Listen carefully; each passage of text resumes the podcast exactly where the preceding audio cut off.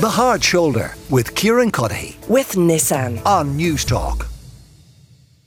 Tickets to Lewis Capaldi's latest tour went on sale this week, but he has been in the headlines in recent times for other reasons, for his shenanigans in different parts of this country with one Niall Horan, but also for his uh, declaration, his admission that he suffers with Tourette's. He talks about becoming the poster boy, he feels, for Tourette's uh, syndrome since revealing the diagnosis uh, last month. Somebody who understands exactly what life with Tourette's is like is James Mac Inerney from County Laois, who shot to fame, of course, in the Netflix BBC show Glow Up. James, you're very, very welcome uh, to the show. I mean, that, this might seem like a silly question to someone like yourself who understands it so much, but I'll ask it anyway. What exactly is Tourette's? Well, Kieran, how are you? Happy Wednesday. Thank you so much for having me. And listen, uh, first of all, I'm sitting me in my room with no headphones on in my car, trying to chase up anyone's tail. um, right. Well, Tourette's. So, I suppose like Tourette's is basically a syndrome that the verbal form of it is, I think, what people see as the conditional stereotype, and that is coprolalia.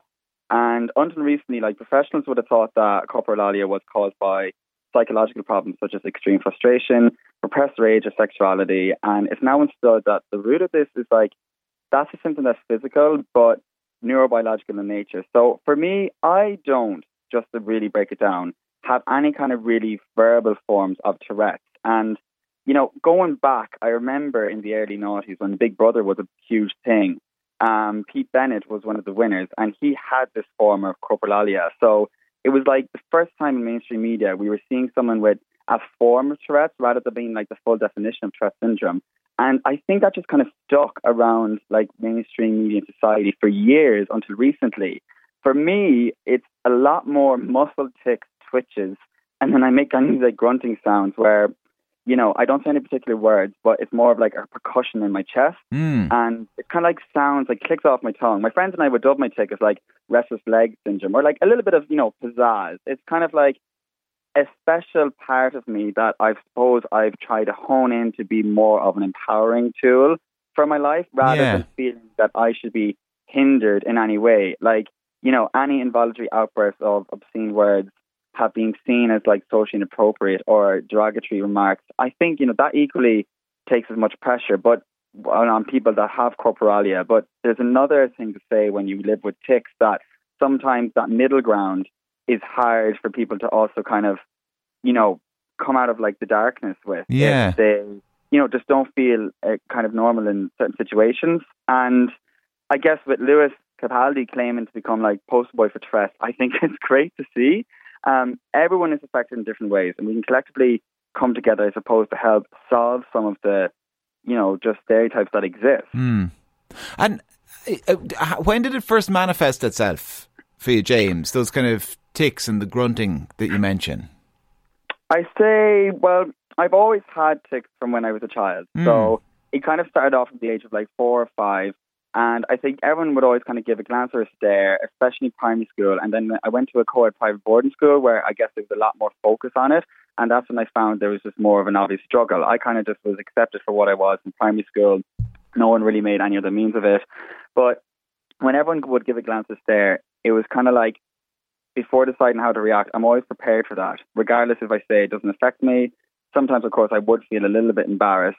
And I think I was a very easy target, you know, to get a laugh, to get a butt of a joke in school. Bullies in school would have any time over the past 10 years, like, people would perhaps understand that, you know, it could have been easy just to pick in it rather than actually investigating what the other kind of side of it is.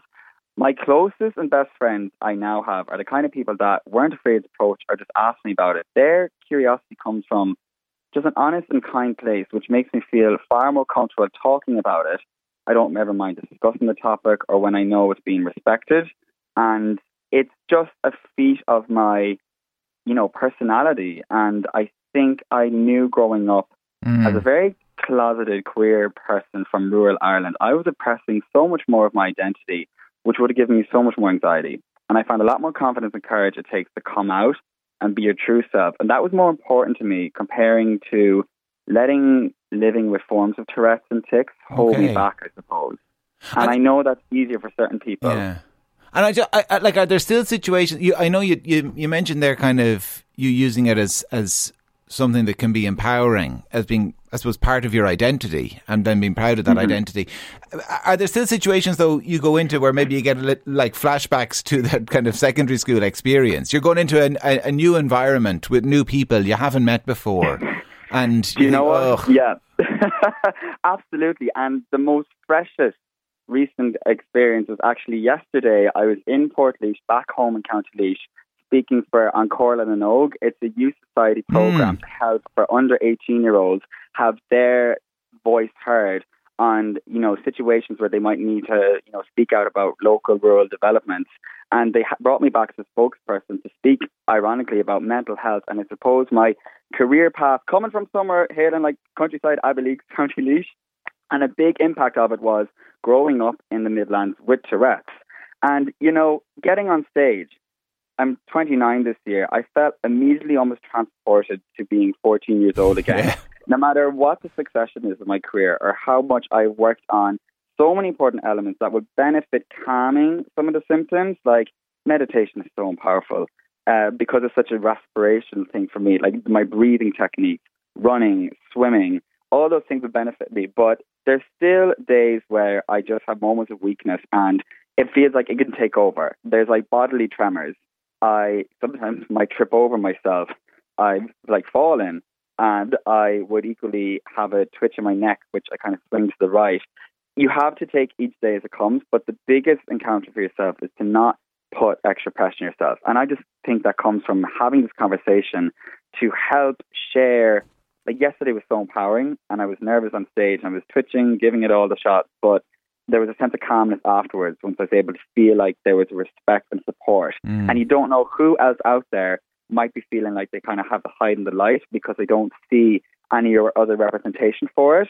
Like great for Lewis Capaldi. I think Billie Eilish recently came out in an interview earlier this year how she is incredibly incredibly confused with her own forms of tics and Tourette's um, because they kind of come in inconsistent patterns. But the way you somewhat lead your life and maintain yeah. your lifestyle it's like anything for the way it like our lifestyle will maintain our mental health. Yeah. This is just one sad threat. It's like there's so many other conditions. I think it's getting more of an exposure and spotlight, and okay. there's more of a discussion for it in the last few years, which is you know helping just to destigmatize against anyone feeling unnecessary pressure yeah. for just simply being the way they are. Well, listen, uh, uh, maybe there's somebody else out there with their feeling that they're hiding their light under a bushel and, and they might have got something from this conversation. I hope so. Uh, listen, thanks a million for speaking to us, James. James Mac Inerney there from County Laois. And of course, you remember him from uh, Glow Up on Netflix and the BBC. A lot still to come uh, on the Hard Shoulder, including after the break, the great boxing coach Billy Walsh on Katie Taylor's Gold in London. The Hard Shoulder with Kieran Cuddihy. With Nissan. Weekdays from 4 on Newstalk.